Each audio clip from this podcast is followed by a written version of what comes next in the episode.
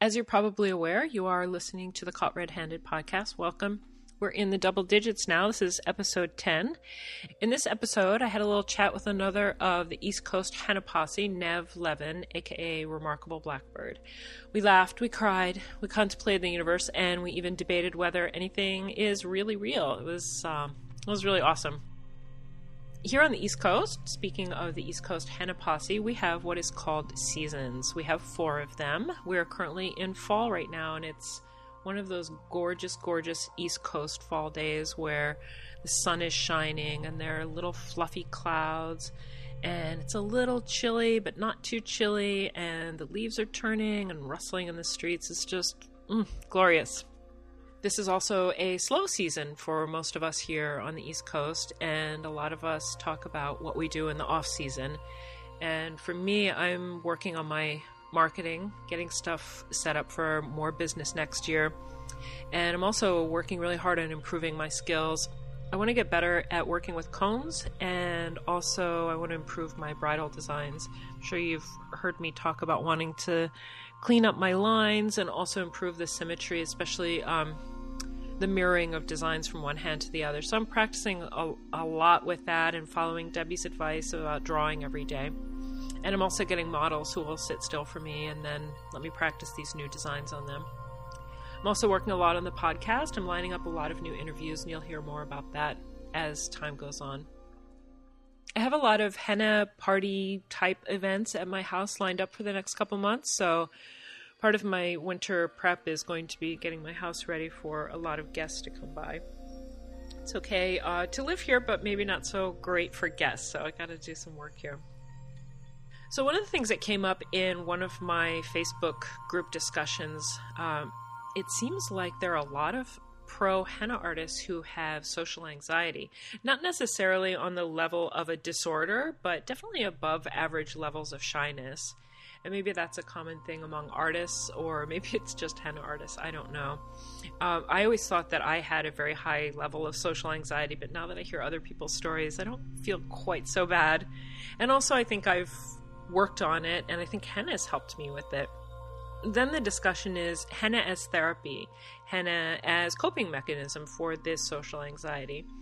And a lot of ideas came up in this discussion and also just in my head about this based on my own struggles to deal with shyness. I realized that it's very easy to be at parties as a henna artist and feel like I belong. So that kind of helps rewire something in my brain that makes me feel less anxiety at parties. Um, of course, I'm there as the hired hand, but I am kind of like a special guest, and so there's a little bit more attention on me than I'm used to. But I'm learning to deal with that by using henna. And I feel like hennaing at parties can help you with your issues and kind of give you a safe space to practice, so that if you do go to a party where you don't know anybody and you're there as a guest, not as a henna artist, maybe you can use some of the skills that you you practiced while doing henna at parties to get through that social situation. Also, I noticed that when you have henna on you, it starts all sorts of conversations with strangers, conversations that you might be too shy to start yourself. And what I learned from those situations is seeing the person talk to me and seeing how they're able to approach me.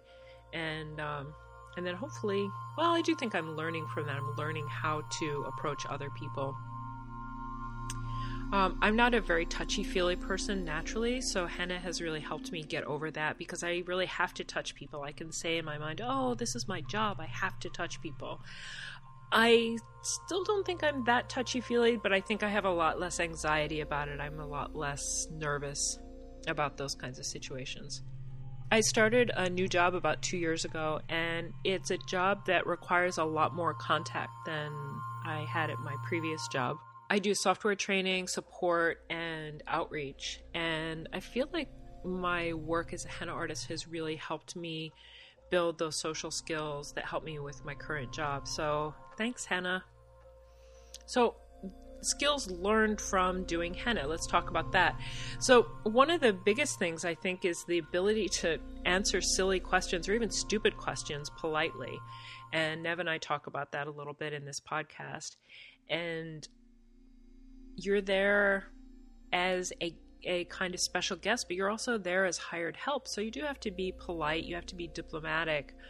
Um, but you, but a lot of the questions require us to correct misinformation or deal with kind of stupid questions. Is that real? Uh, I have a real tattoo, et cetera. And I feel like henna has has taught me different ways to cope with those kinds of questions.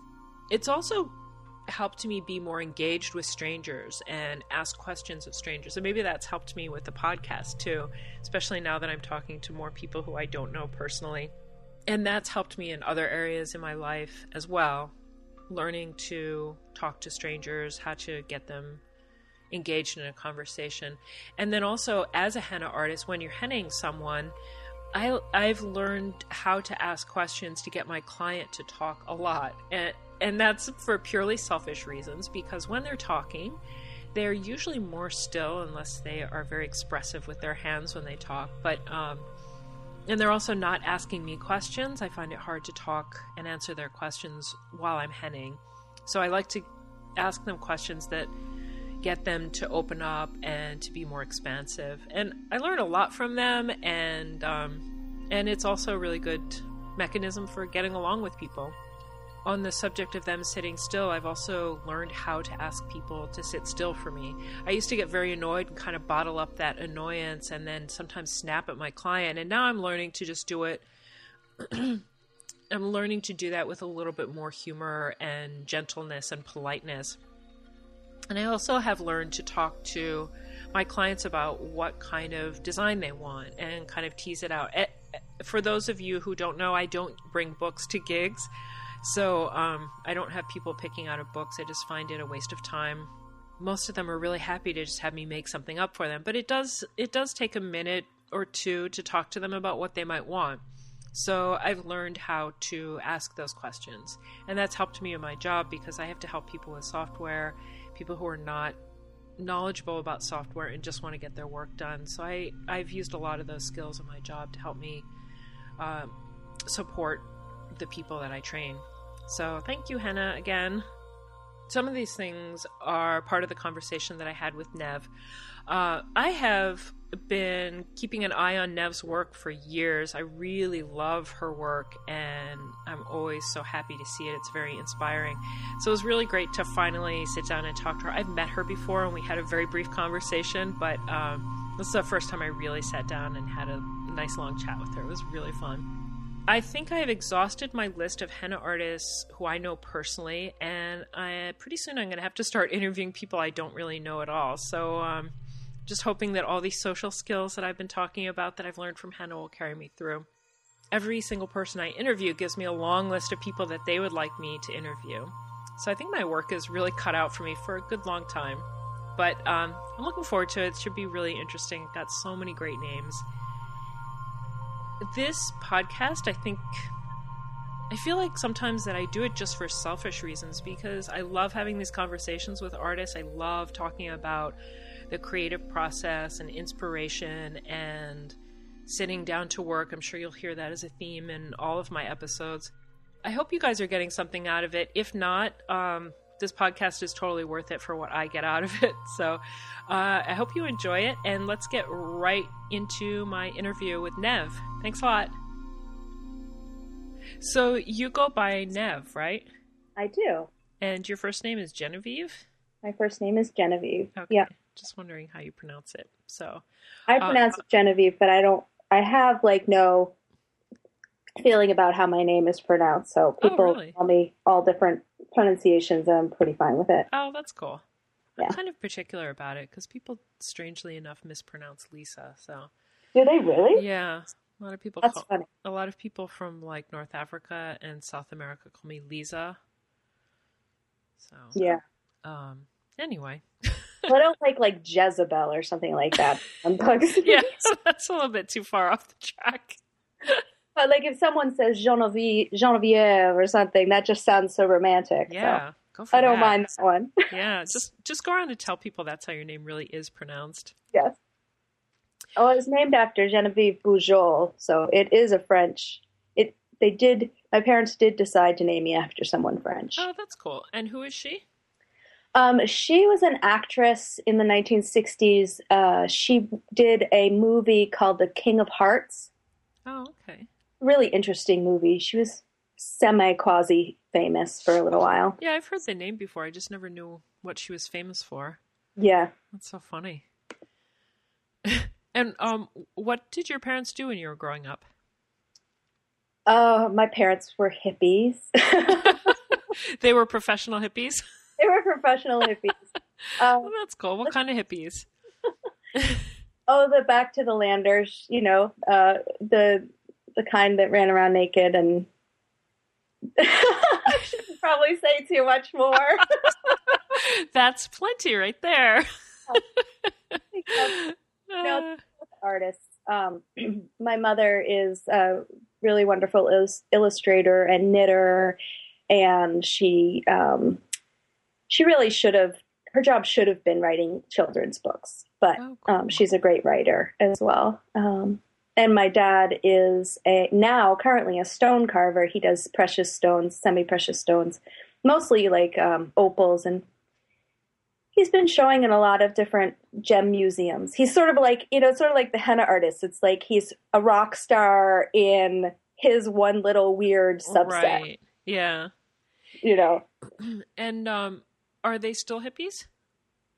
Uh, are they still hippies? I don't know. I think they're more mainstream than, well, they're quite a bit more mainstream than they were. Oh, okay. That's yeah. Interesting. Yeah. They, they, you know, life has a way of sort of making you do things so that you can earn money. My dad is a writer yeah. as well, and he was an English professor for years. I think also when you have kids, it kind of puts some focus in how you live your life, and I don't know. Yeah, I don't know because I don't have kids, but I would imagine that's true. They ha- they have been not together since I was two. Oh, wow. So yeah, my life, my my history life is is kind of fascinating to me. I'm not quite sure how I manage to have life I do, but would you call yourself a hippie? No, that's the definition. Um, no, I mean, I really appreciate nature and I love going, you know, outdoors. Mm-hmm. But the whole like hippie lifestyle kind of thing, like I like. Structure way more, you know, I like knowing what's coming and right. Not, you know, as much as I just go off and do things at a whim, I, I would much prefer to sort of have some stability. And then be spontaneous within that. Yeah. yeah. I used to travel around with the den and be a total hippie. Wow. So that's why I'm like, no, I'm definitely not now. You have some contrast. You have a, a, some perspective on what it means to be a hippie and what it means to not be a hippie or be less of a hippie. I consider myself a traveler.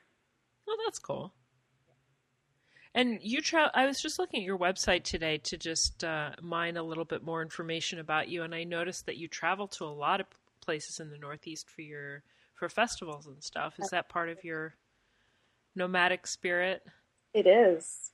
Yeah. I, um, I mean, a lot of it is necessity. Maine is a large state with few people, and it's yeah, New yeah. England, so it tends to be a little bit more um, conservative in a lot of in certain ways. Like yeah, I think yeah. it's less conservative in some ways than like well, it's way less conservative than say the Midwest. I lived in Minnesota mm-hmm. when I went to college out there, and that's way, way, way more conservative in certain ways. But it's still, you know, there's not.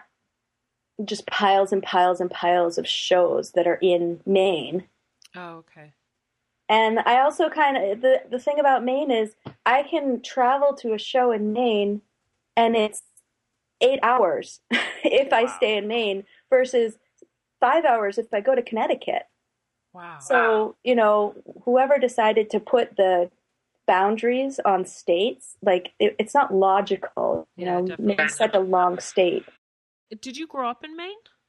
No, I grew up in Boston. Oh, okay. But yeah, still up, like the Northeast is is yeah. your home. Yeah, New England is definitely my home. And why did you choose Port? You're in Portland, right? I am. Why did you choose Portland? Um, I transferred here from college. I was going to college at Minneapolis College of Art and Design, and it was too far away. I didn't like being so far away from family. Yeah. And I was looking around for other colleges that had a good art program, and um, Maine College of Art had a really good program. They have a two-year foundation, which I really liked. Um, the college that I had been at was really like a little too esoteric. Mm-hmm. It was, you know, they were like trying to delve into your psyche to figure out why you were using the color blue in your paintings. And so I just a little too hippie. Back to that again. um, you know, I just I wanted to be at a college that was teaching me how to do things. Right, right. The technical and, skills. Yeah, yeah. Uh, I figured I could, you know, delve into my own psyche later. Yeah. Get the basics down and then exactly and then do the delving. So and then I just decided that I wanted to live here permanently um because I had moved around so much in my life, and I really wanted to commit to living somewhere for ten years and keeping friends, and so I did, and now I just love it. It's just really home. And how many years in are you now? I moved here in nineteen ninety-one. Oh. That's gonna date me. Wow. Yeah, wow. So I was surprised that to learn that you used to be a potter, and that was your art. It was. That's what I went ended up finally majoring in. I majored in just about everything, but um, I think as a couple other people have said, like it's really more about the medium. I mean, it's really more about making the art than it is about the what medium you're using. Yeah, yeah the, the and, structure of doing a thing, an artistic right. thing. Right. So, yeah, I loved pottery. I, I find a lot of um, conjunctions with pottery and henna. That's what I was going to ask you is how does, how do, how, what's the, yeah, go ahead. Tell me about the conjunctions. I don't even know if that's the right word, but. Uh, I don't know. Let's go with it. It sounds good to me. I like to make up words all the time. So I probably have a bunch of like totally made up words. Um, that's fine. Cause I think it means, I think it means what you're trying to say. So okay. We understand each other. As long as we understand. Yeah. um, well, I mean, they're both natural materials. They're both something that is part of, you know, that we're taking something from the earth that creates something, and they both move very fluidly. Um, hmm. You know, clay, my favorite part about uh, pottery was always throwing. So I was really always a wheel girl. I just would be on the wheel all day long. And it's just like sort of mesmerizing the same way that henna is, just sort of watching the clay grow. Yeah. And, yes. You know, it's very similar to watching a pattern on the skin grow. I always sort of feel like I'm outside of that, and it's just sort of doing it somehow on its own. I'm like, oh, wow, look at that thing coming out, you know? Yeah. Are there, is there anything technical from pottery that, that carries over into your henna work? Um, well, I always used to do a lot of carving and a lot of slip work, which was like putting things on the surface with, yeah. uh, if I had had more henna skills, I would have done what Bridget Bartlett's doing right now, because, you know, doing slip work on, on earthenware or on, Um, stoneware was always something that I wanted to do, but I couldn't get it to work the way that I wanted it to work. Um, so can you, can you describe what Bridget's doing? I just saw one of her pieces like two days ago.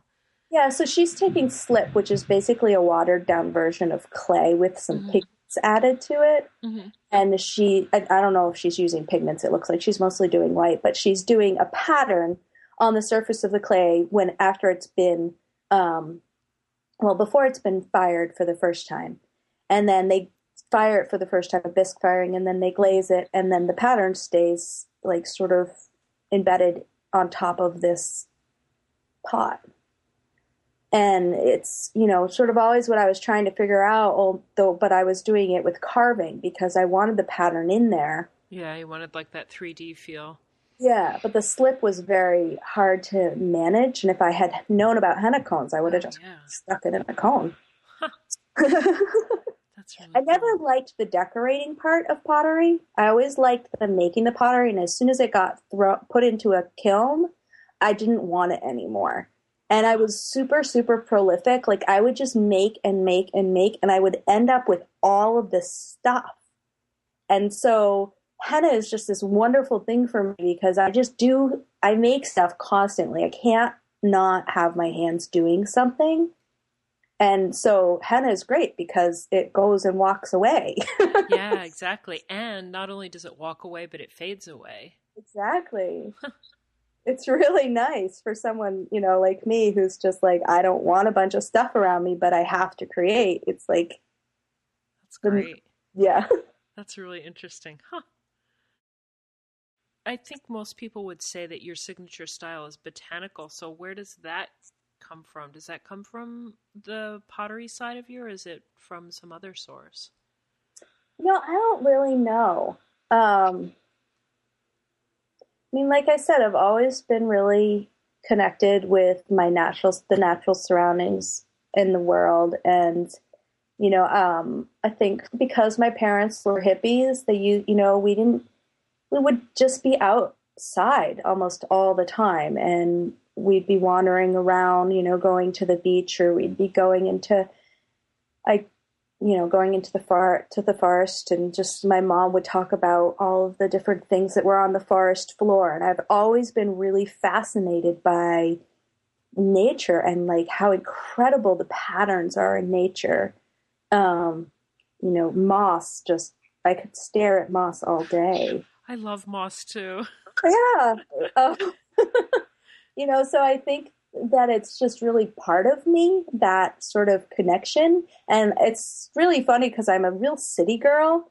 And so it's like Portland's this great place because I get the country and the city. It's such a small city, and there's like these huge, beautiful parks, and, you know, so I get the best of both worlds. And it's only ten minutes to the forest. Wow. Yeah.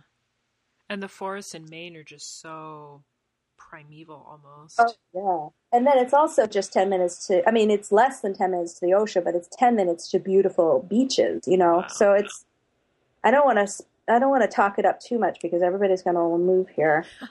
Until they find out what the winters are like. Well, they're not that bad. They're worse than New York. That much I know. It's, that is definitely true. Yeah, they get they get a little cold. Yeah, just a little. And yeah. how does that? How does that? Uh, I mean, I would assume that your henna season is similar to New York's, and then the winter there's practically nothing. Is that true for you too? It is. It's very dead in the winter. Although last winter I was pleasantly surprised at how many things I got. Um, but you know, that's like I'm happy if I get one a week. You know. Yeah. It's, it was like, I mean, that's a lot if I get one a week in the winter. Right, right. Um, and mostly it's like, oh, I got one this month. Yay. Yeah, I know what you mean. Definitely. So on a very practical, or I don't know, not practical, but um, how, how did you go from pottery to henna? What got you into henna? Um, well, I was, it's such a boring story. Um, I was majoring in ceramics. I was doing my senior thesis on the tea ceremony. I was studying the tea ceremonies from all over the world, but mostly um, looking at the Japanese tea ceremony, tea ceremony more than anything else. Um, but countries, you know, like India and Africa and England, you know, we, they all have their own sort of ceremony around tea, and it was very cool. And then a friend of mine invited me over to her house for her birthday party, and I walked in, and everybody was just on the ground putting this stuff on each other. And she's like, I got some henna.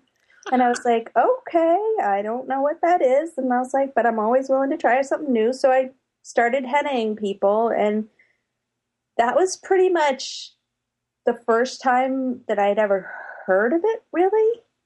Um, How long ago was that? That was like in nineteen ninety-seven. Oh, wow. But I never, I didn't do anything with it. I sort of picked it up and I, for a little while, I was like, wow, this is really cool. But I was in the middle of doing this huge thesis, so I didn't have any time to really, you know, look at something else. And I totally forgot about it for years until I met this young woman who was like, I remember you gave me a henna. And I was like, I did? And that was sort of like, oh, I should check this stuff out again. And that was probably in like two thousand and like three. And then I started just getting completely obsessed with it. And I would put ketchup into columns and just do page after page after page of designs. And they would cover the floors and the tables. Wow. And I started to get really annoyed at pottery because of the chemicals and the dust, and I just really wanted to do something different. Did you feel like you had kind of spent yourself on in terms of pottery, or was it just an annoyance with the material? I have this habit of picking up a, a new material or a new art form and just like diving headlong into it and learning mm-hmm. everything I can possibly possibly learn about it, and then getting really bored with it and moving on. And I've done that with probably twenty different, thirty different things, but pots and henna have lasted the, the longest. Oh, interesting. And, you know, I would still love to throw some pots, but I would probably squish them because I don't, I don't want to go through the firing process. Interesting. Yeah. I mean, it's just, I I really love that you can just create for the pure enjoyment of creating. And I think that that is something that actually, more than anything, sort of guides me, is that, you know, if everybody does what they love and they're happy, the world's going to be a heck of a lot better place to be in. Definitely. You know, so when I start to feel like selfish for having such a wonderful life, I'm like, no, I'm just sort of saying you can do this too. Yeah. And do you teach other henna artists? Well, at conferences. Oh, okay. Uh, you don't yeah. teach there in Maine at all? You know, it's one of those hard things. I get a lot of requests for it, um, and I never know what to do. In what sense? Well, I mean, you, you don't want to, like, be training competition, you know, but at the same time, it's just really a nice, I love teaching. Yeah. Um, I taught, I've taught pottery for years, and I, I loved teaching. Um, so I don't know. I really, yeah, so far I haven't, but I haven't ruled it out. And I would definitely teach somewhere else if somebody wanted me to go somewhere. Oh, okay. And what is, what's the percentage, the rough percentage breakdown of that kind of work you do? Like, um, in terms of, you know, the gigs that you get.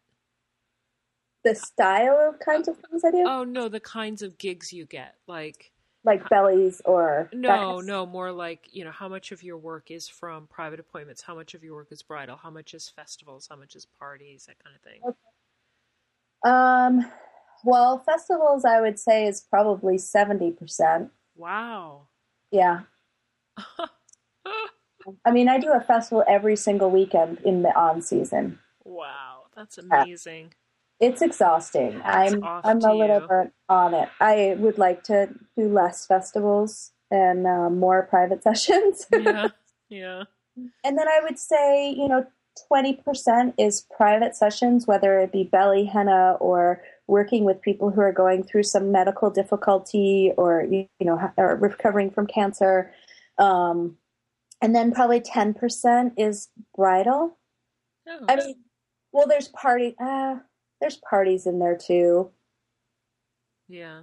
It changes so much, you know? It's like if I look at last year, it's so different from three years ago. I used to do a lot more parties, and the parties have sort of changed over to more private sessions. Yeah, that's how my business has been too. And I, maybe because I'm encouraging that, because I charge less for privates. For private oh. appointments. Sorry, I always just call them privates, but I realize that doesn't go over very well. I charge less for privates. Well, I don't know. I think you should charge more for privates. Yeah, you're right. You're right. Yeah, I'll have to rethink that. Mm-hmm. So, um, y- you know, I'm like underhanded and go behind people's back and um, ask ask them to for dirt about you. And I didn't really get any dirt on you, but um, I did get some. Well, good... you didn't look hard enough. I know. I know. I was going to see if I could get your police record, but uh, yeah. apparently your juvie record is sealed. So uh, I regret that. Um, but Rebecca, things I just never got caught. Oh, okay. So maybe it was just sealed just to keep people curious. That's right. um, but Rebecca asked me, and this just um, reminded me of it when you were saying that seventy percent of your work is festival. She's she's. wanted me to ask you how you take care of yourself and how you stay fresh working so many festivals. And then also what, what do you do when you get burnt out and it's just halfway through the summer? Yeah. Do you have a ritual well, for taking care of yourself? Well, I mean, um, I don't know if I have a ritual. I, I work my hardest while I'm there, and I try to give one hundred percent to the people who are coming in, whether it be a little five dollar mini design or somebody comes in and plunks down seventy dollars and says, do what you want. Um, I really try to tailor my festivals so that I'm having fun at them. Uh, I don't do a festival unless it's going to be enjoyable. I mean, I, I actually last year I gave up a festival that made me some of the best money that I make because it was miserable and I was not enjoying any of it. Um, so I really do try to go to places where there's good people to meet and there's good energy coming towards me. I think I have a really fantastic set of booth babes, and that helps a great deal. You know, having somebody who's doing the hardest part of the job, like I'm just sitting back there doing henna. Yeah. They're the ones who have to talk to people and answer the same repetitive questions. True. Um, I think, you know, I really work hard when I'm there, and then I really play hard when I'm not. I and I and I eat incredibly well, and I rest a lot, and I dance, and I do yoga. Um, I have really tight friendships with people that nourish me a lot. Um. So do you get burned out? Oh, yeah. Oh, yeah. Um, I get burned out over parts of it. I get burned out over the dumb, like the dumb questions and the, well, I got a real tattoo, you know, the right. sort of like middle America kind of stuff burns me out. Yeah. But then you get the person who comes back and they sit down and they're like, I get a henna from you every year. And, you know, I look up in their face and it's like, oh, my word, this person has grown so much. Right. You know, and that part makes it really worth it. And people who, you know, they get a five dollar henna and then one year and then they save all their money and they're able to get a twenty dollar henna. And then years from then they come back and they're just like, they, or they make a private session or they have me there for their wedding or, yeah. you know, I think like all of us, you know, we, we find the places that really make it worth doing it. And I think the biggest thing is that I am grateful. I'm just exceedingly grateful that I get to have this life, you know? So when I start to get burnout, I just go, really? Like you could be in an office building with fluorescent lights and mean coworkers doing a job you don't love with a bad boss who's yelling at you yeah. and not appreciating what you do. But instead you're sitting outside with people who are showering you with praise. Like, come on, I know, don't I get know. down on yourself. You know? And you're getting paid for it. Paid for it. That's you know, so amazing. I never thought I would be able to make a living as an artist. I yeah. always would look at people and say, how can they possibly do that? And now I am. Like, that's amazing. Is that the full source of your income? Henna is pretty much the full source of my income. I have a felted soap business. Uh-huh. I wholesale um to a lot of boutiques around the country and then also to Whole Foods. We've got a number of accounts. Um, so that's kind of cool because when my henna season starts to slow down, the felted soap season picks up for the holidays. Oh, cool. And we get a bunch of orders there, but it's not, I sort of keep that on the back burner because I don't have as much energy for it. Yeah, I could yeah. probably make that a really big business if I put energy towards it and I've thought about it, but I'd have to give up doing as much with the henna. So it's I nice need to have that, though, lives. Though. What so, was that? I was saying it's just nice to have that too, just have a little bit of balance and not have all your eggs in one basket. Absolutely. Yeah, what you said about gratitude is really, it's such an important thing in so many areas of our lives. And it's amazing how much you can change your mindset by just sitting down and thinking about what you should be grateful for. Yeah. It's, it's the, it's one of the best things that you can do for your, you know, for everybody is to just stop bitching about the things that you don't have and start being grateful for what you do have. I mean, yeah, we yeah. live in one of the richest countries in the world, you know, it's like, who am I to be, you know, upset about things? Seriously. Yeah, exactly. Not that I don't get upset, obviously. Yeah. Well, I'm very fallible, but I, it's just very helpful to have, you know, things around that allow me to remember how how rich my life is, even if it's not monetarily incredibly rich. Yeah. And even then, it's, like you said, it's amazing that you can make your living as an artist. And, you know, we're pretty well paid for artists. Yeah, we are. I, you know, it's, there's not a lot of artists out there that get paid that much an hour. I mean, you think of somebody who's showing some work in a gallery and they've been painting, you know, or just as another example, as a potter. I mean, it would take me huge, huge, huge amounts of time to make a, you know, twelve dollar mug. And, you know, you can throw a whole entire load of, for a kiln and the kiln can go wrong and you lost everything. Mm-hmm. You know, henna, it's sort of like, well, it's mostly going to work. Yeah. And even if it doesn't, it's not.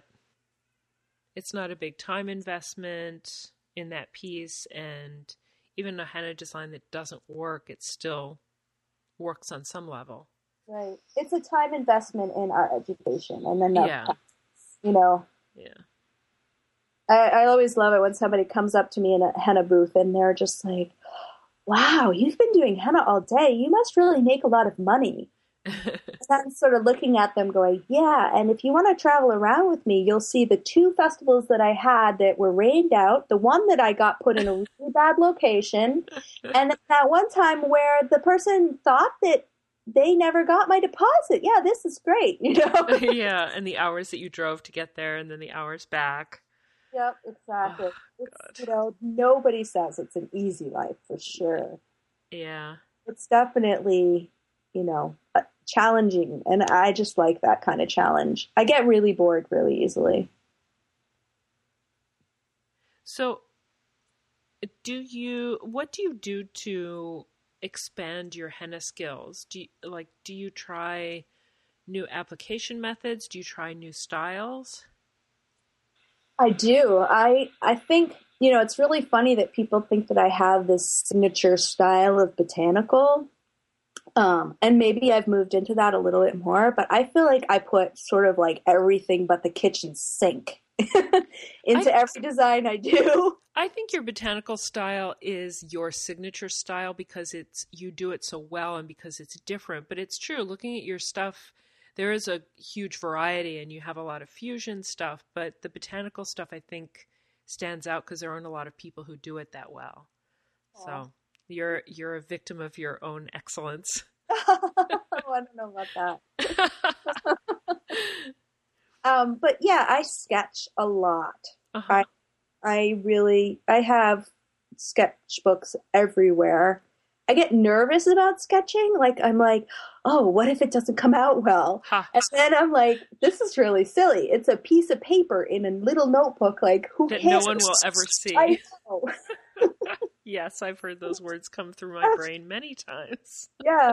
But when I, you know, but I just, yeah, sketching is really helpful. I get to work out different problems. I would say I'm not really a natural henna artist. Like there are some people that just look like they just sort of get how to line things up, you know?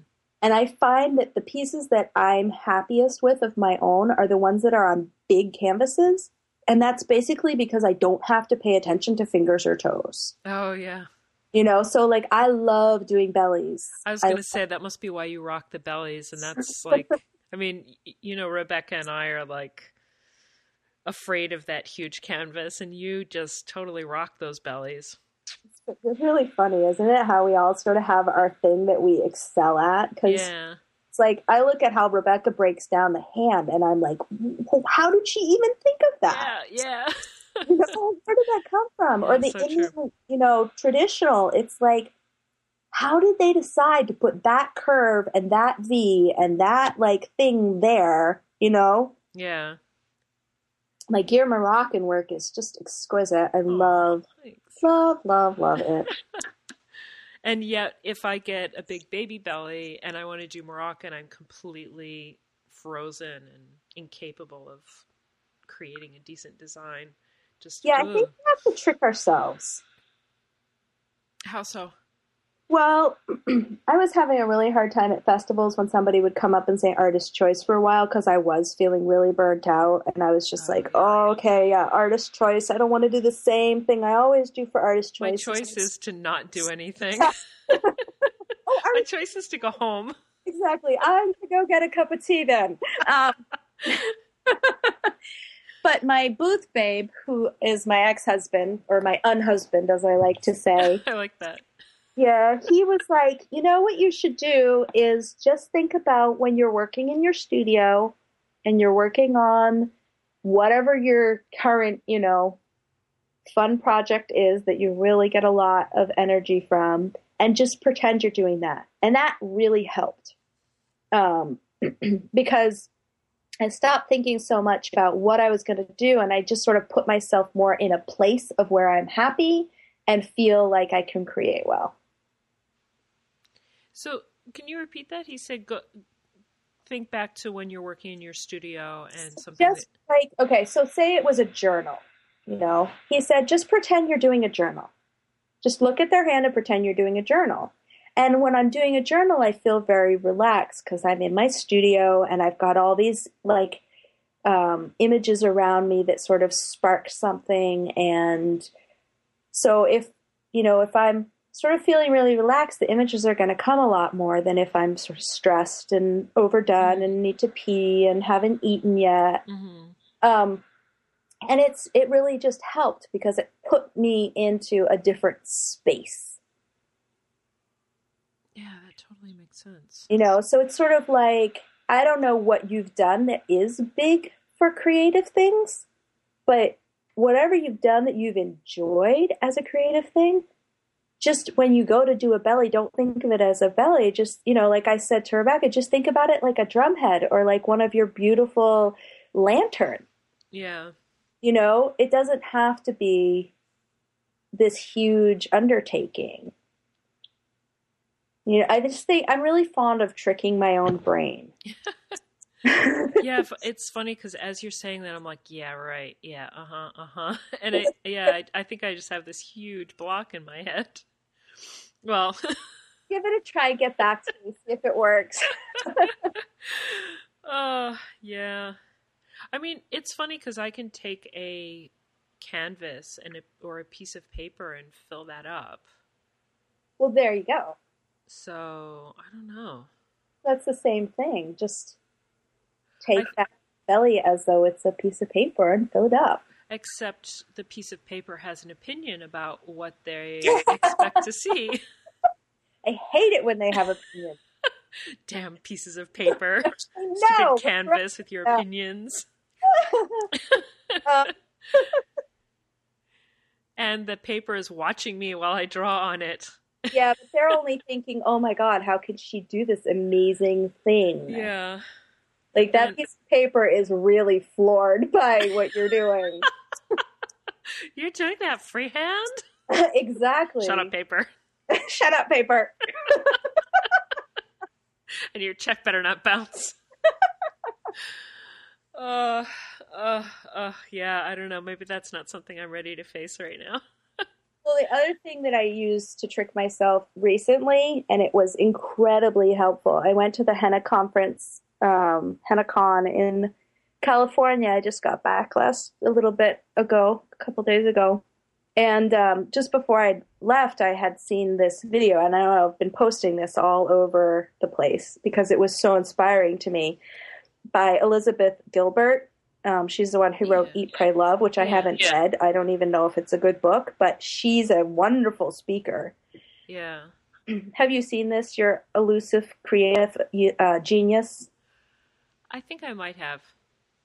So basically, she talks about the genius, the word genius, as being like this, like sort of sprite or this like entity that is not part of you, that is not a self thing. Mm-hmm. And how if you, if when that, so I guess like, I mean, I'm terrible at recall, but I think it was Greek, a Greek word, and they would believe that the genius would sort of enter your body, create this thing through you, and then leave your body. Hmm. And that if it was a total mess, what you created, then you could say, oh, well, the genius made me do it. And if it was this wonderful thing you did, you couldn't take too all the credit because you had to give some credit to the genius. Right. And then at some point, we translated this over to just being about us. And we got this sense of self. And we all, you know, said, well, I'm the genius, or that person's the genius. And it became so much more pressure to always be good at something. Yeah. And I listened to this talk, and then I started thinking, like, one of the things she says is, like, what if we don't have, what if we're not meant to be creative for the, our entire lives? What if it's something that's just supposed to be there for however long it's there? And I started huh. thinking, like, who would I be if I wasn't an artist? Because that has been me my entire life. I don't know any other way of being. There was never a question. I mean, when I was in kindergarten, if somebody had asked me what I was going to be, I was, I'm going to be an artist. And so what would I be if I wasn't? And it really was a good question to ask. I still don't know the answer. But when I was at this conference um, doing henna, I usually get like pretty w- nervous before I do henna in front of a bunch of people. Um, and I just started saying, well, I'm just going to let the genius do it. Mm-hmm. And I think I made the, I'm most satisfied with the work I did at that conference out of any work I've ever done in the conference. Wow. And it was just like, sort of like, okay, well, I'm just going to allow this to happen and not stress about it. So that helped for me to trick myself into that. I highly re- recommend this, this talk. It's a TED talk. Oh, okay. Yeah. I think maybe I've seen it. I can't remember. Is it a recent one? You know, I guess it isn't, because people have been posting that they saw it a couple years ago. Oh, okay. Maybe that. Maybe I just need to re-see it. Yeah. So I recently read this book by a guy named, um, I think, Stephen Pressfield. Mm-hmm. I don't know if you ever heard of him. Anyway, the book is called The um, War of Art. Mm. And part of it's a very short book, and part of it is is a similar concept of the genius doing it. And... And his point is was more about procrastination, and that you have to be sitting at your desk or at your easel or wherever you do your work for the muse, he calls it the muse, um, or the genius, to visit you. Mm-hmm. But you have to actually be present, and you have to have your tools in your hand and ready to go. And then, you know, let the genius do it. So. Yeah. And that's a, it's interesting because they, they probably have difference of opinion on that, because she talks about another story, which I won't go into because I just assume everybody will now go no, listen. Go ahead, go ahead and go into it, because I don't recall the uh, the talk. And um, well, she says that there was this poet, and I don't remember who she's referencing, but that she would be out in the yard and she would feel the genius come into her, and she would like be running, trying to get ahead of the genius so she could get to some place to write it down. And yeah. that sometimes she would get there and the genius would have passed, and she would have just lost it. She would have lost that poem. Yes. And she would just say that poem has now gone on to somebody else's pen. You uh-huh. know? I think that's true as well. Um... I think, you know, for in whatever re- in whatever way, whether any of it's true or not, I think that you do have to show up. Yeah. You, you have to put in the work. It's not something that just sort of washes over you and there you go. You know, you and I both get like how yeah. much time and energy goes in training yourself to do what you do. Yeah.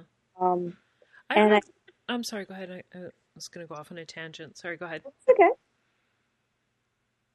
Okay, I'm going to go on my tangent then. um, I read some study where they f- followed musicians and found that I, I think they, it was like a study of people who were considered child prodigies, you know, who were very talented at a young age. And they found that the ones that became successful were the ones that put in the most practice. Mm-hmm. You know, put in the largest number of hours of practice. And that shows that you can be a genius or have the genius visit you, but you still have to work at it. You, you know, you don't just emerge fully formed and you're done.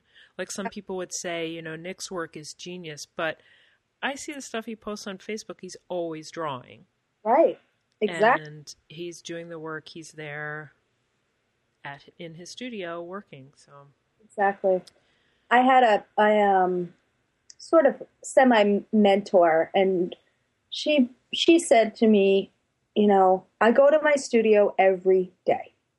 I go and I sit there for two hours minimum. So it doesn't matter if I do anything. Sometimes I just go and sit on the couch and read a book. Sometimes I'll take out something and I'll start working. But I just have to go there. Yeah. You have yeah. to give yourself the opportunity to do it. Yeah, exactly. Yeah. yeah, I'm one of these people who I dream designs. Mm-hmm. And, it's... you know, you might say, oh, you're so lucky you dream designs. Well, if I'm not drawing regularly and I'm not creating regularly, my dreams don't bring me anything. It's not mm-hmm. until I start actually drawing and working that my dreams start to create stuff for me. So. Do you get that thing where if you've been doing a lot of henna and you close your eyes, you see these like henna patterns that are just like flickering across your vision? I actually don't see them flickering. I see them unfolding. Like I see them start to just build themselves. You know how you sometimes you'll just create a flower from the inside out? That's kind of what I see behind my eyelids. And do you ever try to draw those? Oh, like, yeah. And they come out? Um, sometimes. It's usually yeah. the dream ones that come out better. Those ones that are behind my eyes are just kind of like, you know, a kaleidoscope that's constantly mm. forming designs. So it's yeah. it's so ethereal, it's hard to capture. That's Do what you... it's like. It's like a kaleidoscope. Yeah. Yeah. I I I would try to draw them and I would get really frustrated. Now what I finally realized is that they don't really have a beginning in my, when yeah, I'm, yeah. they don't really have a beginning or an end. It's sort of like these bits that seem like they would go together, but because they're, it's not factual. It's not like actually visual. Yeah. When I try to draw them, they don't, they they don't make any sense. Yeah. I totally understand. So frustrating. I just want to suck out my brain and put it on paper. I know. Someday, someday soon that will happen. Oh, and what are we going to see? That'll be scary. Oh, yeah. But I think that, that all of that is kind of good in a way, you know, to let that stuff just kind of flow past your eyes. And um, I don't know. I'm not sure why I think that's good, but it I, I don't know. It doesn't bother me that I can't capture it. I just I feel like my brain is maybe creating neural pathways that will allow those things to allow me to create kaleidoscopically. Yeah, sure, why not? Yeah.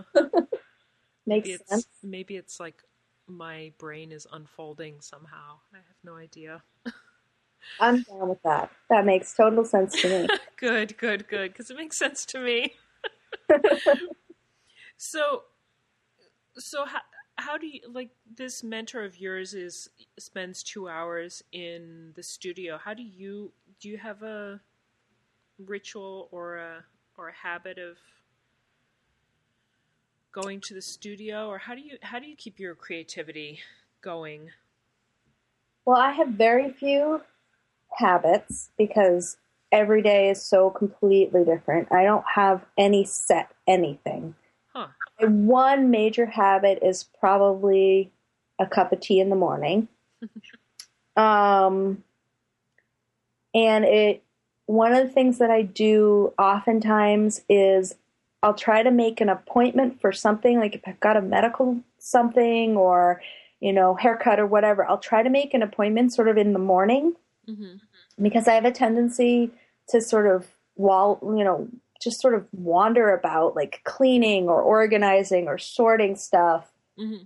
if I don't sort of get going. Oh, okay. And get and out of the house. I get out and go to an appointment, and then I come back and I feel really rejuvenated to sort of get things, you know, go into go into my studio. But I mean, I really will hear her voice, and I'll just, you know, this mentor Sharon, and I'll just mm-hmm. say, okay, I guess I'm just going to go down there, you know. If I can get off of Facebook and emails and unplug from everything. Yeah. I have a, we have a house policy that we don't have any computers or cell phones or anything in the vast majority of the house. And that's really helpful. We have one room that's sort of the media room, and then we can, you know, then we use it in our, in our own personal spaces. Uh-huh. So if I can get out of my room to go down and have that cup of tea, then I get away from the computer. Oh, okay. That's helpful. Yeah, definitely. And do you have any smaller rituals when you do sit down to work? I keep saying rituals. I I can't find a better word.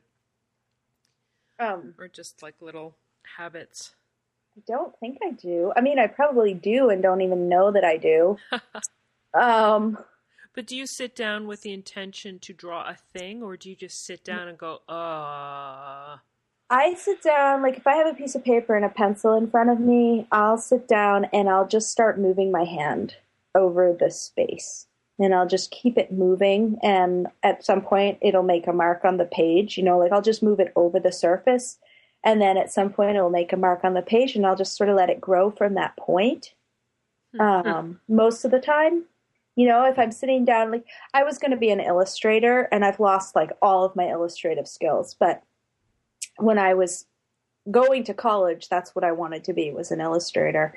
And so I would be drawing actual, you know, things. And then, of course, that's different. You sort of map them out with, and I still use some of those skills. Like I'll make a big round section where I want there to be, you know, a large element. And then I'll cut it out. Yeah, I'll sort of map out what I'm doing, and I'm really a big proponent of sketching mm-hmm. what you're going to do, whether it's on the skin with the henna cone or whether it's a pre, you know, sort of sketch that you do in your own book. Mm-hmm. I like to, one, I guess one of my rituals is using really bad materials. I find out, I find that I'm way more creative. I'm, I'm using like scrap paper. Yeah. Like just a regular old pencil. I know. I have a ton of, you know, all these different hardnesses of pencils. And what I usually use is my regular old mechanical pencil. Yeah. Because then there's not pressure. Yeah, it's true. It's just like, okay, You're you know. You're not wasting your precious art supplies. Exactly. And I have a hoarding problem, so I don't want to use any of my really good art supplies. So are you a perfectionist? Um... I am a recovering perfectionist. Explain. I definitely have some perfec- perfectionistic bents. I I am extremely hard on myself. I want everything to look right, whatever that is. Uh-huh. Um, and I'm yeah, I I really I'm not satisfied if it's if it's not done well. What do you think is what when you look at something that's not well done? What's what's usually the culprit? Like, um, is it line quality? Is it layout? What are you hardest on yourself with? Hmm. Like, what aspect of your art do you do you criticize yourself most for?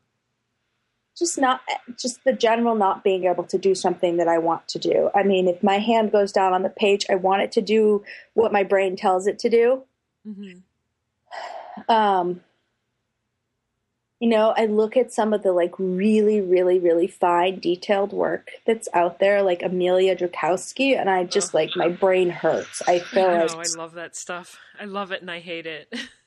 you know, and I actually don't want to do it because for me, that's like, that is so precise. And yeah. there's something that it doesn't call me. It's exquisite. Like mm-hmm. it's beautiful, but I'm not perfectionistic in that kind of way where every line has to be perfect. Mm-hmm. It's more about like how it flows. I don't like it if it's got like a little, like a kink to it, you know, mm-hmm. it isn't meant to be there or doesn't have a, a good feeling towards it.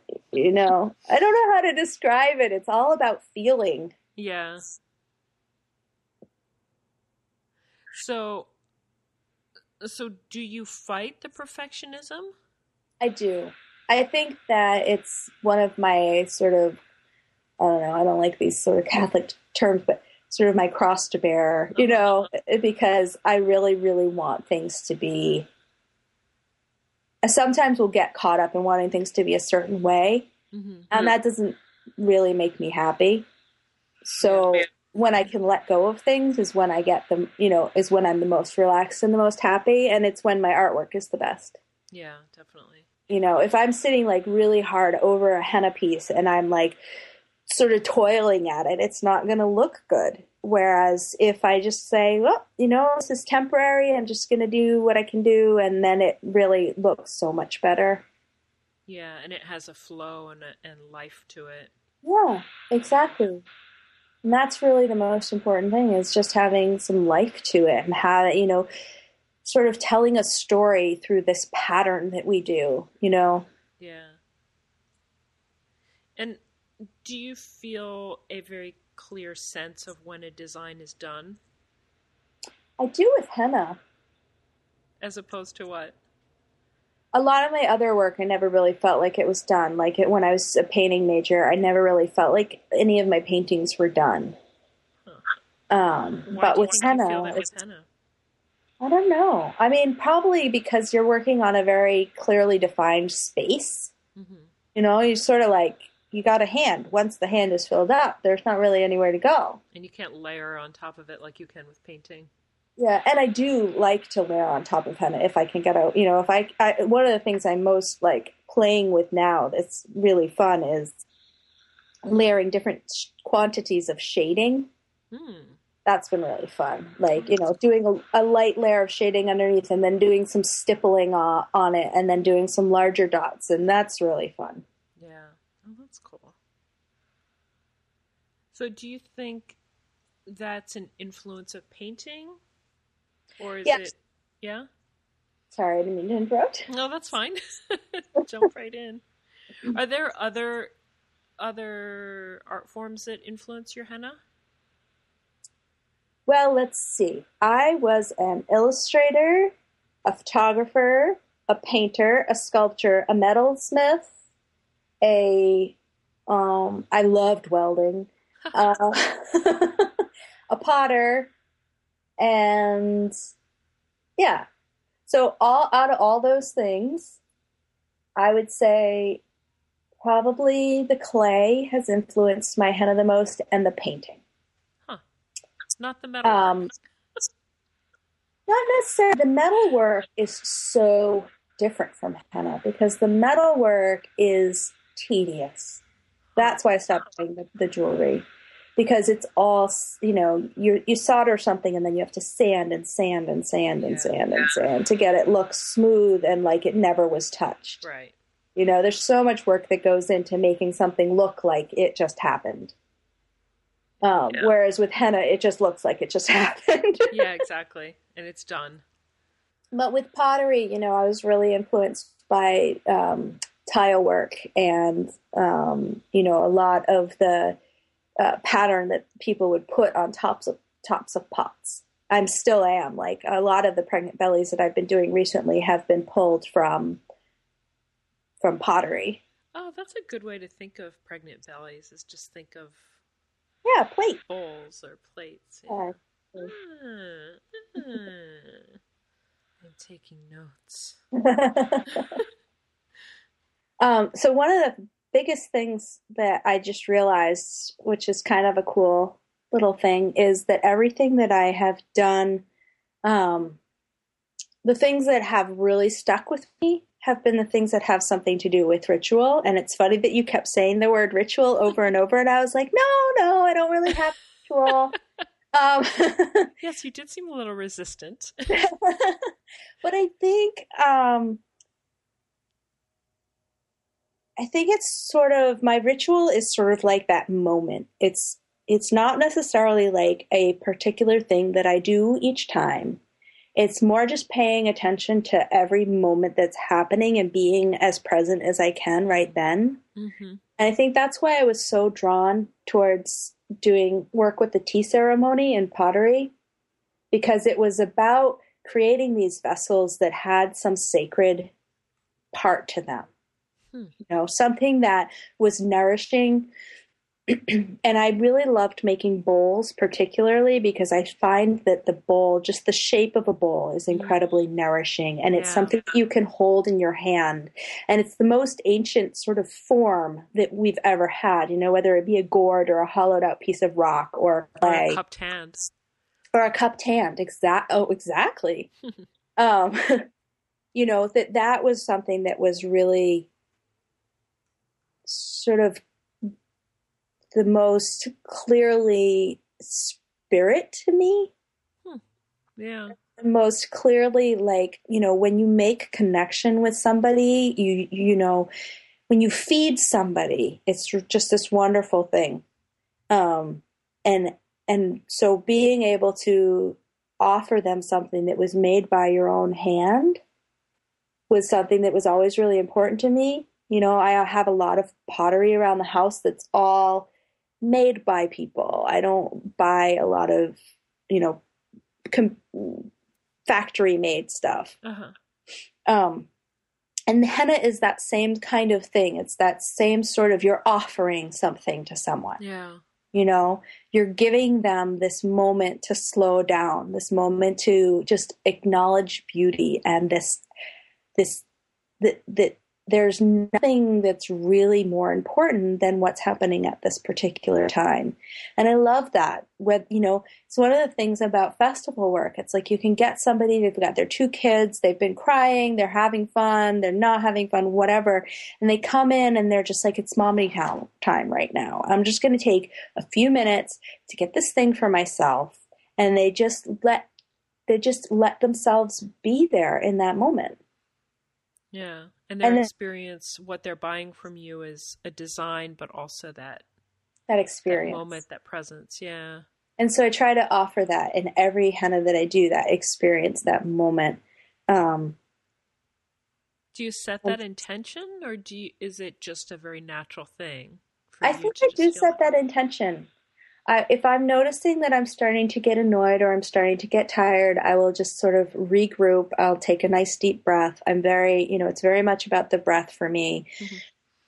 Just let it out and sort of get back to center.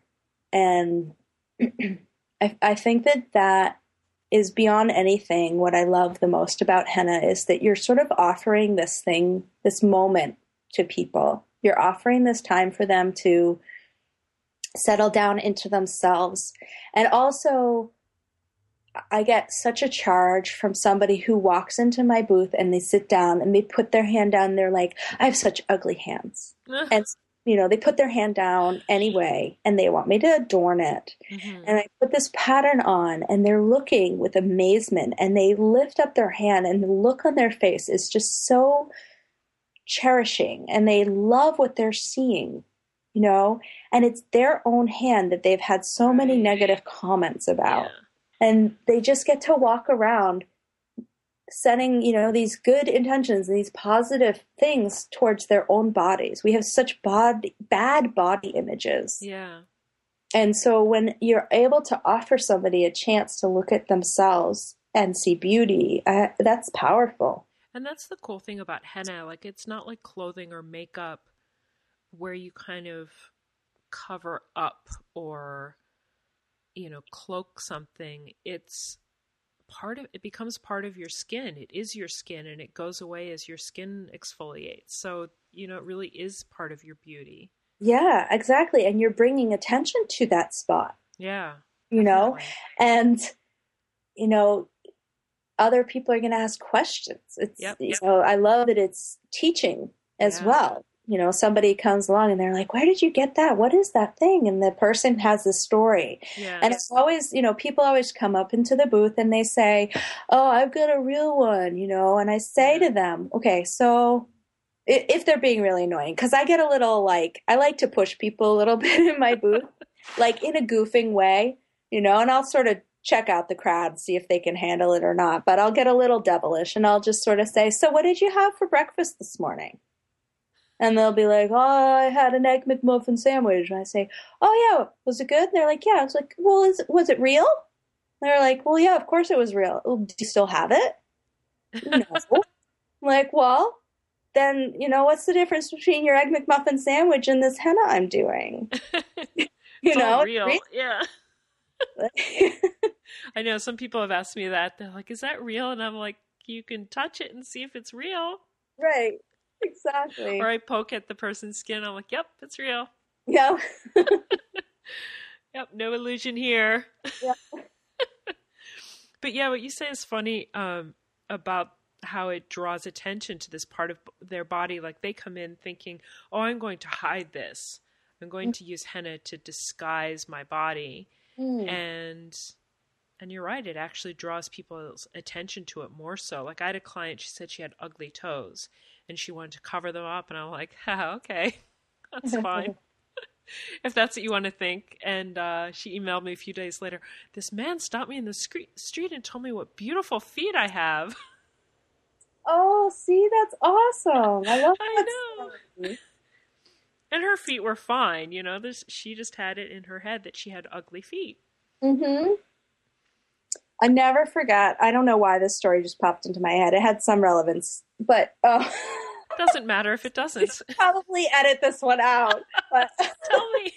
When I was first starting with henna, I got all these designs from like some African book, and I had all these really cool African designs in my book, and I have no idea what part of Africa. I I was totally starting out, and I just went and looked at patterns.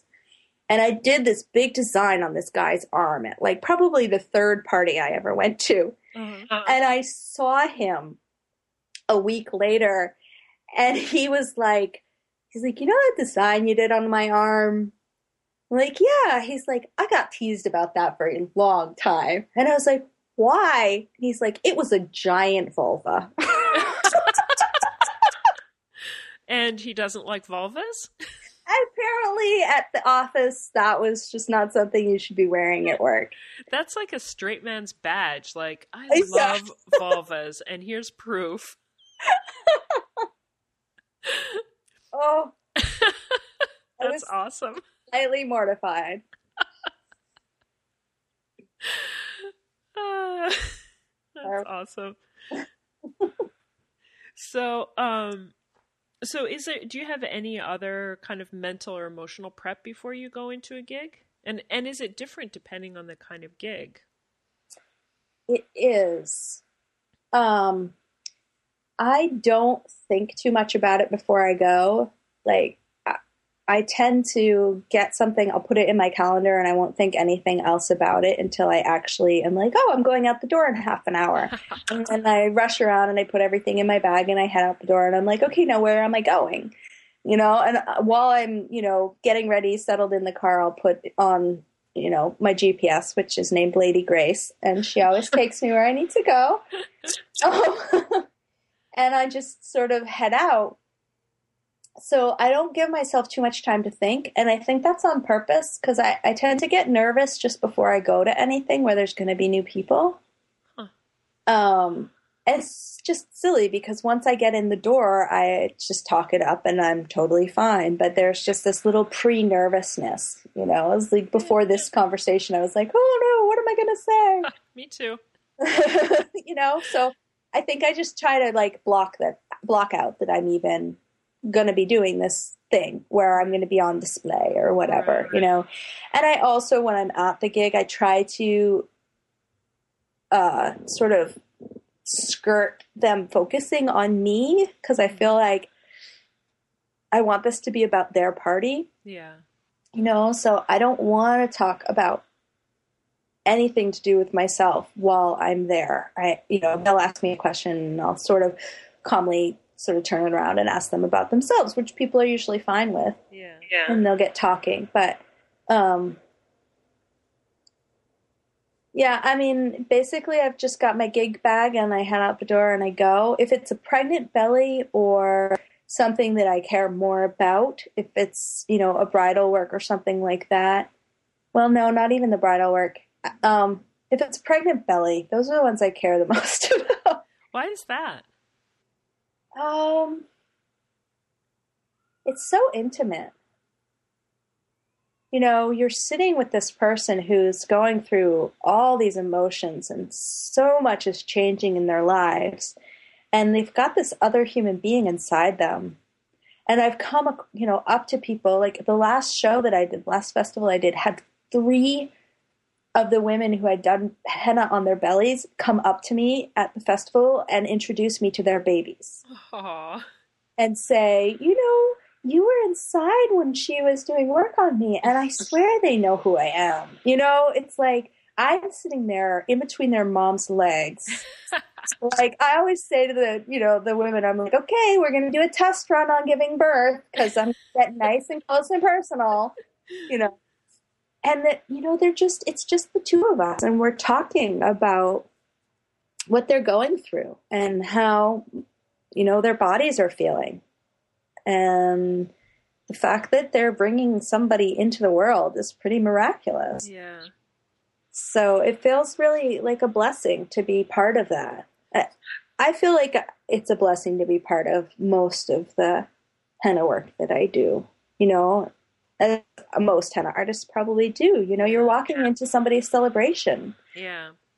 It's like, it's a life-changing event for whoever you're walking in, whatever it is, you know, whether it's a thirteen-year-old's birthday party or whether it's a wedding or whether it's, you know, a bat mitzvah. You're going into this, this shift in their life, something they're going to remember forever. And even if it's not a momentous occasion, occasion like I did a ten-year-old's um, birthday party the other day, it's something that they'll remember. The henna makes it memorable. You know, you're kind of, you're repping for henna. Yes. And that's what I always say about, is it real? You know, well, it doesn't last. And it's, and I always say, well, it does last. It's just not on the skin. Yeah. You know, my newest... thing over the last couple of years when I'm doing a library program, because I do this library tour in Connecticut, mm-hmm. is I'll say to the kids, so henna's actually permanent. And they'll be like, what? And I, it's permanent. It's just on a part of your body that isn't going to stay on your body. Isn't that cool? That's great. And then they get to start to think about how their bodies work. You know, it sort of brings them back into that reality of the, the fact that they're living in something. Yeah. You know? That's a great way of thinking of it. um so this is a very known question. I'm sure you'd you'd know it um just from the nature. He said um he wants to know how your work as a henna artist has interfaced with your spiritual and your or your faith path. So is there communication or, or I'm sorry, is there a connection between those two? I consider myself agnostic. Uh-huh. So I don't know that I don't know that there's something that I don't know. wait, wait, wait, wait, wait. I don't know that I don't know that there's something I don't know. Is that right? Yeah. Okay. Gotcha. I basically, you know, it's like eh, my... biological dad is Jewish. I was not considered Jewish because it's my dad and not my mom. Right. Just right. A very outdated, silly rule. um, but my grandparents sort of kept my that part of my religion away from me. And my mom married m- my stepdad when I was five, and he was a, like, he's my dad um, as well, and he's an Episcopal priest. So I had church on Sunday and then I'd go, you know, or I'd have Shabbat on Friday and then I'd have church on Sunday. And my mom, I would consider pagan. She's she was very involved with the church, but she's a lot more sort of goddess-centered and a lot more sort of old school religion, like really old school religion. So I sort of got raised with this idea that religion is this thing that people decide, and who really knows what it is. Yeah. Yeah. And I would get into conversations with my stepdad about Jesus, and I would be like, I have no ja- doubt that Jesus existed. I'm sure he was a really cool dude, you know? Like, but I don't really get how the Son of God is the Son of God, but we're all supposed to be children of God. Like, where's the connection? So he's your brother. Right, exactly.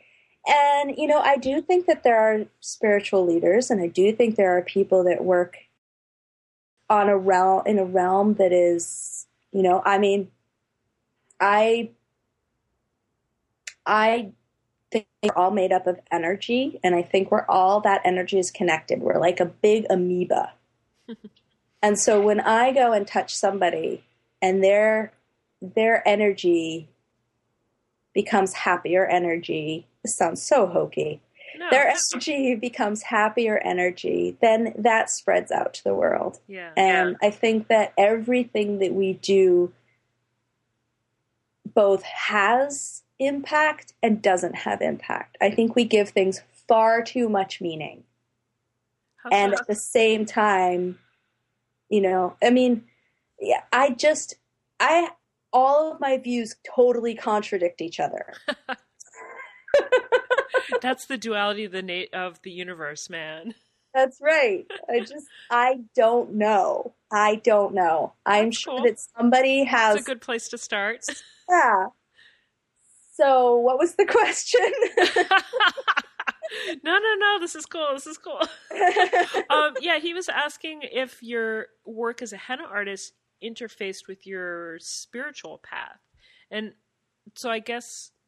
Yeah. What you've been trying to say is what your spiritual path isn't. Right. So do you have a spiritual path? Yeah. I mean, I guess it would be most closely related to the Buddhist, just be in the moment, you know, just really, I just think that it's possible that this is all a big dream. And we might as well just do what we're going to do next. And we don't really have that much control over things. And yeah. so all we really have is just sort of living what what's happening. Like, here it is. It's the presence. It's that presence that you were talking about. Oh. Yeah, it's just now. It's just this now place. And the second you say now, it's now again. It's yeah. somewhere yeah. else, you know? Now um, it's never. Yeah, exactly. So... You know, I think that with henna, it's what I love is that it is temporary. It's something that's happening and it's not happening, and just like everything. Yes. And not that there isn't serious things that should be addressed. I mean, the world is pretty messed up, but I don't think that we fix it by praying to God. Yeah. Or imposing a, a dogma. Yeah. And I don't think that any religion has it right. And I don't think that any religion doesn't have it. I mean, there are some places that religion most likely has it right. But who am I to say? Yeah. No, I'm just this chick who lives in Portland, Maine and does henna on people. Yeah, but that's also a very Buddhist thing. Like, you're just...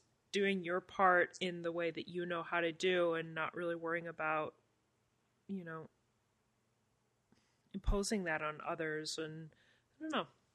Yeah, I don't want to judge what other people are doing. I would really like it if people were nice to each other.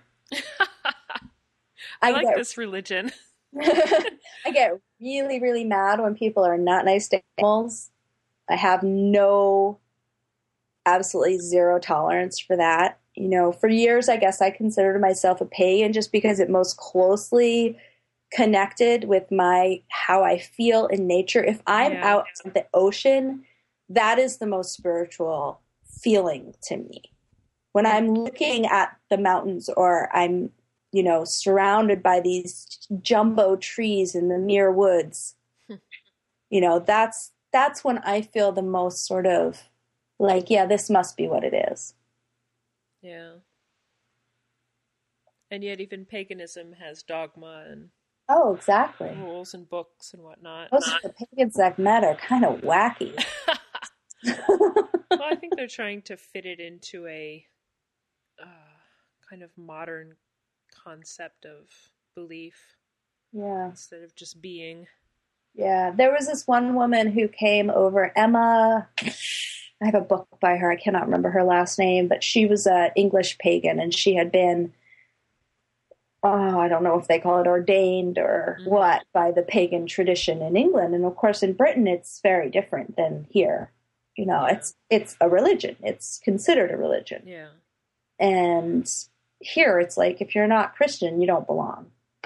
Um, yeah. Which kind of leaves out the vast majority of people here. Exactly. Um, but the way she did it made sense to me. And it was just, she was just very pragmatic, you know? She okay. saw fire as being alive, and she's like, I'm not going to make fire come alive. Like, it is alive. I'm just going to ask it to be here. Huh. Made sense to me. But even that, I just didn't hold on to for very long. And I mean, sometimes I feel like I'm missing out. Sometimes I'm like, oh, no. You know? Maybe I should be born again. A born again agnostic. Yes, I'll be a born again agnostic. Or not. I think I'll just be here now. I mean, I have my rituals, you know, like I like candles and I love incense and I'm sketching is wonderful and snuggling with people. Those are my rituals. Dancing. I love to dance. I love yoga.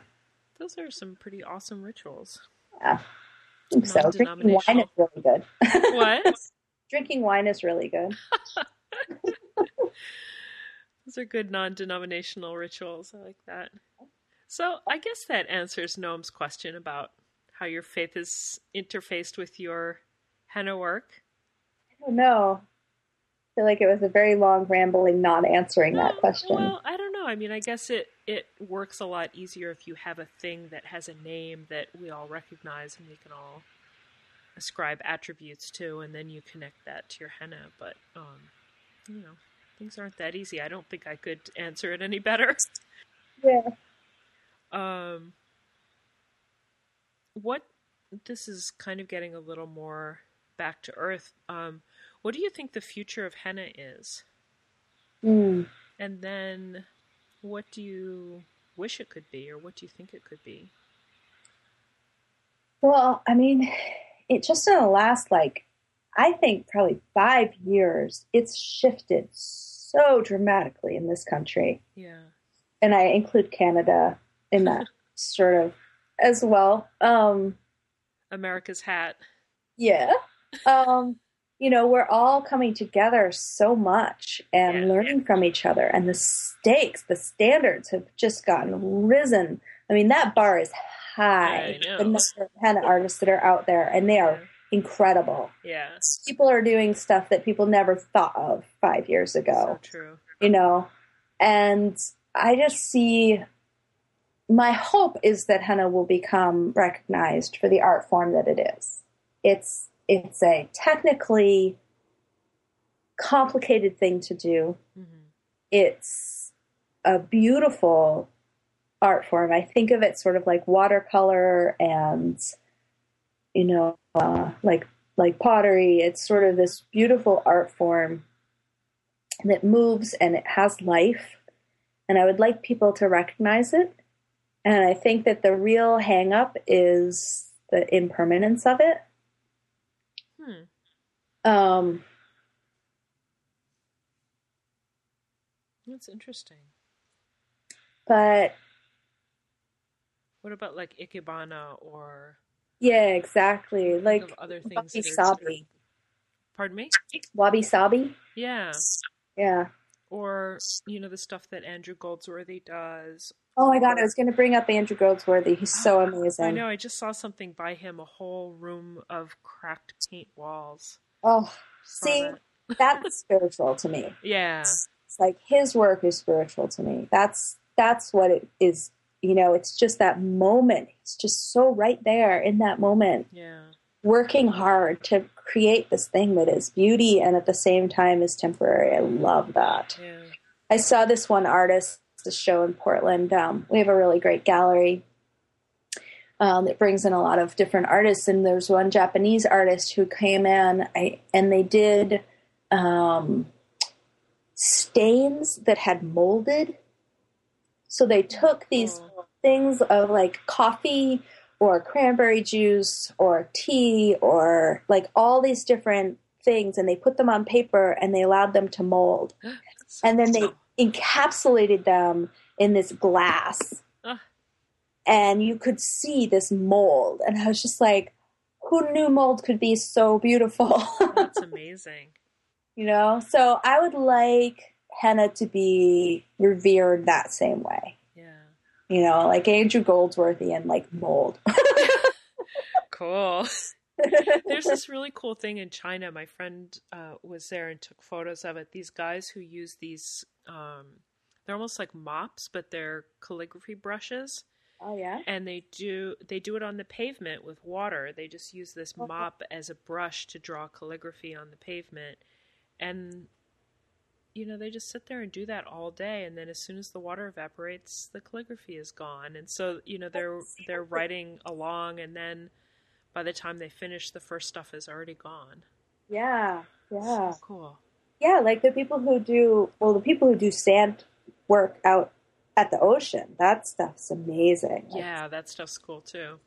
But then also the Tibetan monks doing the sand paintings, those huge mandalas. Yeah. And then the point is, is to destroy it. Yeah, to yeah. spread it out into the world. We had a monk come to our college because we had a, um, one of my instructors, Dana Sawyer, was uh, on a collaborative with this monastery. Um, and he had one of the monks come over and do a sand painting. And they did this huge sand painting. And then they scooped it all up and walked it down to the ocean and prayed and sent it out into the world as a healing. That's amazing. So that's it. Sending henna out into the world is a healing. So that's what you think the future of henna is. um, the future of henna. Now I was going back to Noam's conversation. Um, uh, yeah, that's fine. um, the future of henna. I don't. I don't think that it has any bounds. I mean, um, hopefully people will stay kind to each other as there become more and more henna artists, yeah. and people will work together instead of getting, you know, nasty about something or some other whatever. That's not the word I was going to use, but good. I try to stay out of that, you yeah, know? Yeah, you do. Um, and it's not that I don't care. It's just I don't think anybody is ever right if they have, if there's two people involved in a situation, yeah. you know? And then you get pulled into that shit. Yeah, exactly. And so I really hope that people continue to work together. And, you know, I love that there are conferences that really talk about sharing and working together. Yeah. Um, and I think that a lot of henna artists are going to start doing things that's already happened. You know, there's a lot of us who do henna style things on, uh, you know, different materials. And I hope that those things become are, I, I hate it when somebody goes and gets this crap box. And I think Rebecca did a class on this just recently, but they go and get this crap box and it's ugly and they put henna on it and it's still ugly because it's not going to be pretty. Yeah. It's, it's junk. Yeah. You know? And so I would like to see people doing their talent in places that matter and validating that they have talent. Yeah, that's important. Who would you like to see me interview? You've interviewed a number of my favorite people already. um, of course, I can't say Nick and Rebecca. Yes. and um, but I think the people um, and Harold's was really great. I learned about Haran Dalal. Yeah. And he's just amazing. I know. Looked up such an eye opener for me. I love that. Um, I would definitely love for you to interview Melinda from Mountain Mendy. Okay. she does these dragons that are, I mean, her shading work is just amazing. All of her work is amazing. I'm really inspired by her. Um, Ildiko, without a doubt, would yeah, be the number yeah. one person that I'd like to hear from, because she's the biggest person who's influenced my work. Um, yeah, you guys are like the the twin sons of Belly Henna. Oh my God. The fact that you just said that is ridiculous. I think it's true. But I, but I'm, she's, she's mind-bogglingly good. Yeah, um, she is. Christine McCurry is really taking henna to where I think it's going to go. Like I was saying, like, I think people are going to start to be henna artists, but then take it out and do other things with it. Is she Henna Trails? No, she's Henna Trails. Oh, did you say Trails? Yes. Yes, Henna Trails. Yeah, I was just looking at her stuff on uh, on Pinterest before I called you, and I was like, yeah. oh, so her stuff is really sculptural and yeah, it's really interesting. Yeah, like very uh, fiery. Yeah, and she's making these kind of um, uh, I don't know. She she does henna on things, but the things become bigger than the just the thing and the henna. I don't know. I, they become it's, almost I ritual love, objects. Say that again. They become almost ritual objects. Yeah, it's that everyday ritual. Yeah, it's the bowl. It's like the ceramic bowl. There, exactly. It's yeah. if you use. I think that something is more powerful if you use it every day. If yeah. it's a, you know, it's that's that's the place that is the most powerful, is the everyday ritual. Yeah. Um, anyone else for that list? Sarah Henna. I yeah, don't even know what her name is. Uh, Sarah Walters. She's got some really beautiful work. Yeah, I have been. I kind of forget people's names, and I just remember their work. And I and I finally started to realize, like, all this bridal stuff that I really like is all by Sarah. So um, yeah. I actually have her lined up for um, like this bridal Q and A thing that I'm doing. So I'm talking to her in two days. So. Awesome. Yeah. And have you heard of Amanda Crane? Manny? Yeah, she, yeah, definitely. She's, oh, her work is so beautiful. Cool. Really exquisite. Add her to the list. I'm sure, like, again, I'm, I have a really bad time um, trying to connect the name to the work, but so I'll have to look that up. But I definitely know the name, and, I pro- and I'm pretty sure I know the work. I just have to put them together. She's really, like, she she doesn't think she's any good, but she's full of crap. And Deborah nice. Bromer, I'd love it if you inter- interview her. That would be really fun interview. Who was the last name you said? Deborah Bromer. Oh, yeah. She's also on and my list. And how her work, can you know, combines with the body painting stuff. Because I did face painting before I did henna. And so it's really fascinating, the people who go from henna to face painting or body painting. Yeah. I also want to um, interview Bridget, who is a tattoo artist now. Yep. So lots of interesting crossovers. Well, that's a good list of people. Yeah, I'm sure if I thought about it more, I would get a... But I'm sure you have a long list. Of yeah, this. It's so funny because I wrote up this exhaustive list, and then every time I interview somebody, they tell me new people. I'm like, oh my God, I'm going to be at this forever. Yeah. But that's cool because every time I interview somebody, I learn something that's helpful to me. So if only for selfish reasons, I'm getting so much out of it. Yeah, and I want you to be interviewed too. I know I'm jumping on the bandwagon, but I totally agree. Maybe. Ah, that's not definitive enough. I don't know. Maybe you have to, like, somebody else has to figure out how to do podcasting and do it. I Be- could do that. Okay. I, There's I your thought- challenge. Oh. oh, yeah. So uh, maybe. But I have a lot. Maybe once I finish interviewing everybody else, then then I'll do that. Okay. I think you shouldn't wait because there's a long list and you'll never get to yourself. Exactly. Hey. So this has been really awesome. I, um, just like with Rebecca, I met both of you guys at the retreat last year, and I was just like in for a day and out the next day. And I don't know, I was so underslept. I, you know, like I, I could recognize your faces in a crowd, but that's about it. And um, so I'm glad I got to interview both of you and actually get to know you, at least through the interview. Yeah, it's really sweet. Yeah, I love it. So, well, uh, I've been, you know, watching you for years, so. Aw. I've been like, oh, Kenzie. Well, thank you so much for sitting down with me. I'm glad you weren't too nervous. Oh, I was nervous. But... yeah, Rebecca was too. So, but thank you so much for doing these. And I love what you say at the beginning. It's just this wonderful introduction. I just wanted to let you know that that's oh, something I really appreciate about your podcast is that you have this little like self, like this is what I've been up to. And it's like, I'm always like, oh, cool. What else is she doing? Oh, that's good. I always feel it's very self-indulgent. And no, it's great. Cause you always amazing. Sort of have a little message, you know, it's yeah, very, it's very helpful. I like it.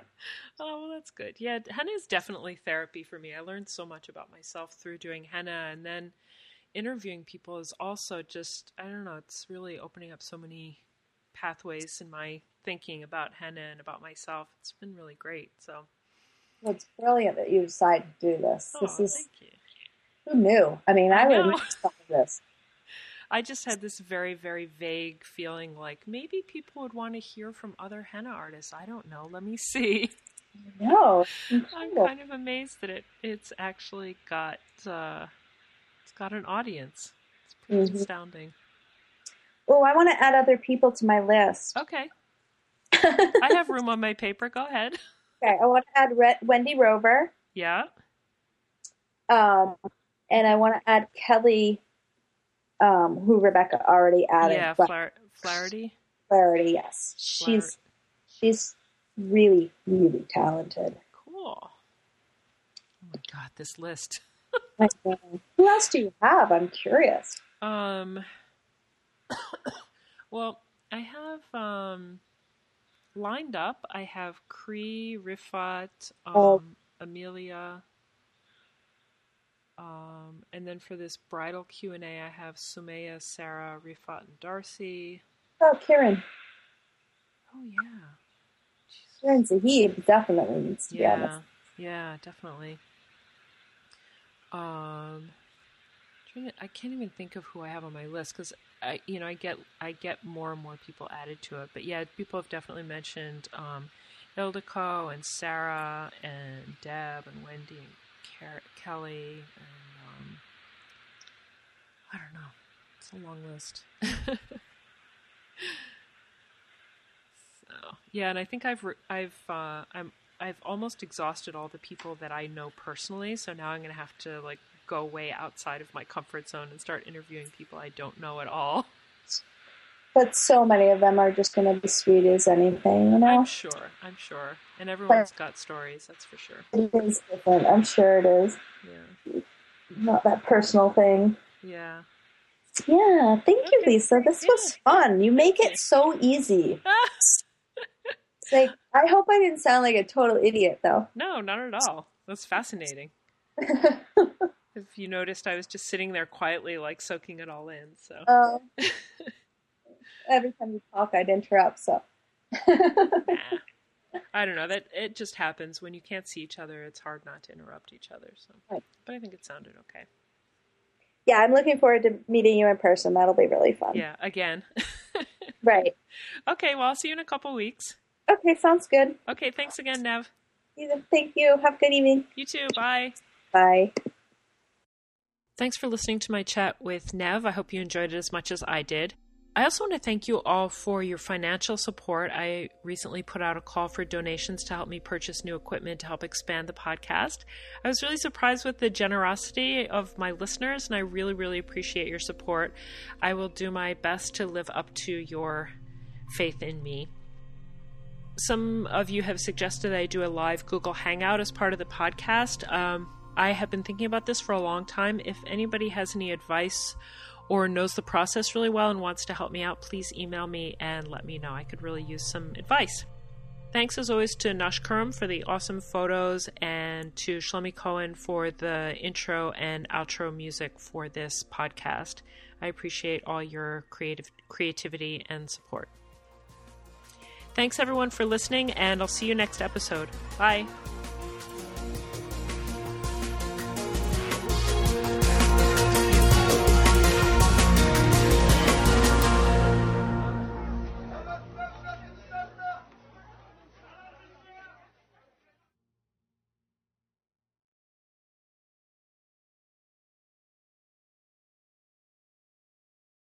Why? And he's like, it was a giant vulva.